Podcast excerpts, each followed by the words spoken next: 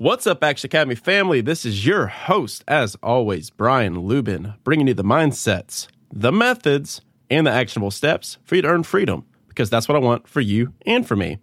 Today's episode is going to be a record setting one because we're doing our first compilation episode. It's almost a little mini best of, if you will. And I'm excited for it. Should be super fun. And today we're talking about the topic of habits. And while I could do an episode on habits myself, I figured it would be even cooler to give you guys direct snippets and clips from other podcast episodes that we've done, where we have interviewed authors on books that directly cover the subject of habits, as well as people with $100 million plus businesses. So you are getting it from pretty credible resources today, guys.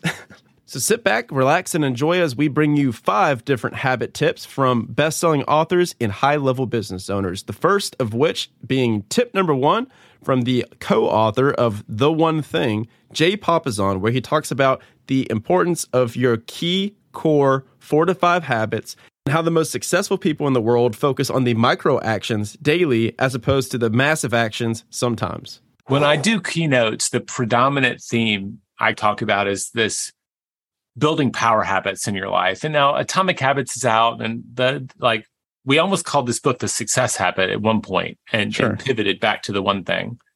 But we realized ultimately the most successful people we interviewed, the most successful companies that we studied just had three or four habits like in a business, there's a system that makes a predictable outcome, which is a lot like a habit. It was only three or four of those things that were stacked together to make for a really extraordinary outcome. Great writers, you'd find almost universally that they would spend a couple of hours every day working on their craft. And it's weird, but if you do that purposely day after day, the pages add up, the product shows up, the product gets better. And they're just like, I could go through example after example. But yeah, habits are like, it's the ultimate cheat. You don't have to have a lot of really purposeful ones, but if you could build five over the course of a year or two, most people, their life would just like completely level up in ways they can't imagine. All right, all right. Let's get to tip number two with the $150 million man himself, David Osborn, the best selling author of Wealth Can't Wait, where he talks about his top three habits that he has to get done each and every day as opposed to focusing on a to do list.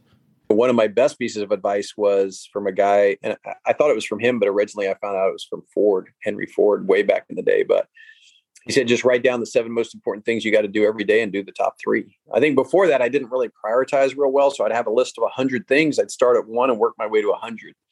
Once I learned that, I was like, oh, okay, what's the five most important things I got to do? Let's try to get two of those done. Like, start with the hardest, most important thing, whether it's hard or easy, whatever it is, that's where you start. It's not doing the laundry. And so a lot of things then fell by the wayside.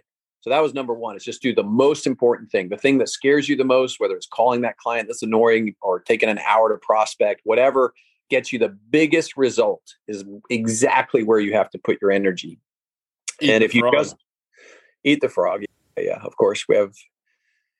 There's a million words for it and a million little parables, but the truth is the experience of it is hard, man. It's hard to oh, yeah. make yourself every day do that hard thing. And still today, I occasionally, I'm, I'm automatic now. I'm a productivity monster.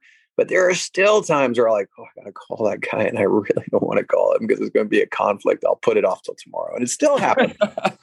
now I'm ninety percent I'm a thousand percent better than I was. 90% of the time I do the thing that needs to be done, but there's still days where I'm like, oh God, that one thing, I don't want to do that. Tip number three is from our favorite six foot five bearded Hawaiian real estate investor, Brandon Turner, where he talks about the importance of rhythm and falling in love with the mundane actions that aren't necessarily sexy. What I often see is a lot of people think success is like this event. It is, oh, I won the contest, I won the trophy, I got the girl, the, the whatever, like the deal.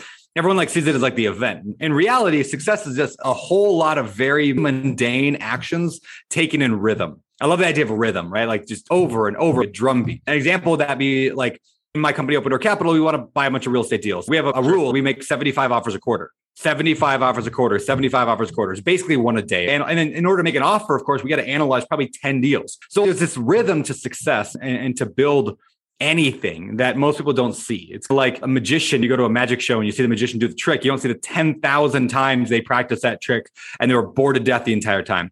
Now that leads us to tip number four with Brian Moran, the author of The 12 Week Year, one of my favorite personal operations books. And he talks about the importance of a weekly scorecard.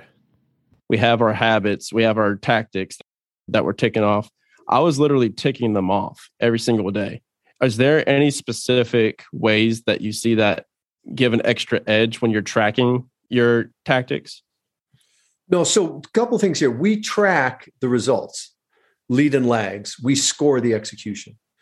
So the easiest way to do it is we have software available called Achieve. It's really inexpensive. It's like 150 bucks a year, but it put you put your plan in there, it creates a weekly plan, creates a scorecard. You'll go in and check off what got done. It'll calculate a score between zero and 100 percent.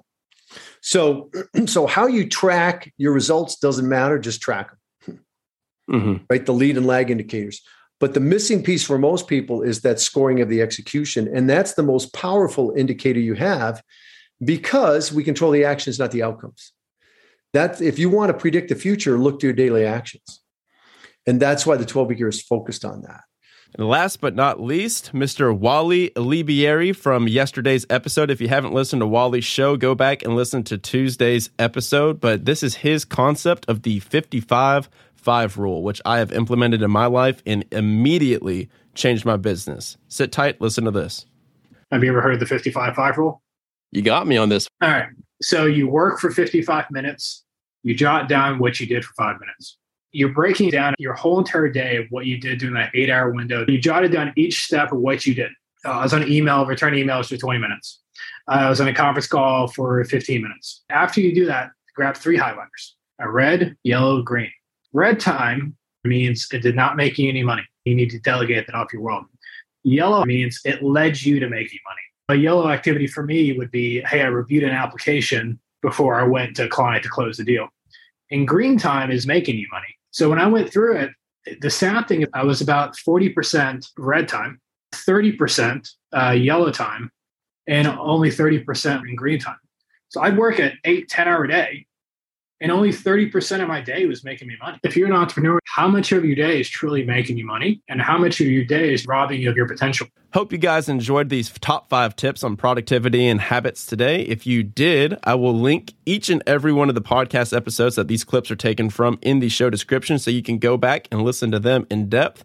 Each one of them is over an hour long, so I hope you guys enjoyed this. If you guys are loving the show and want to be included on the weekly Thursday newsletter, you can go over to my website, W2 to worldtravel.com, get a bunch of free stuff, and get added to the list. Thank you very much for listening, and I will talk to you tomorrow.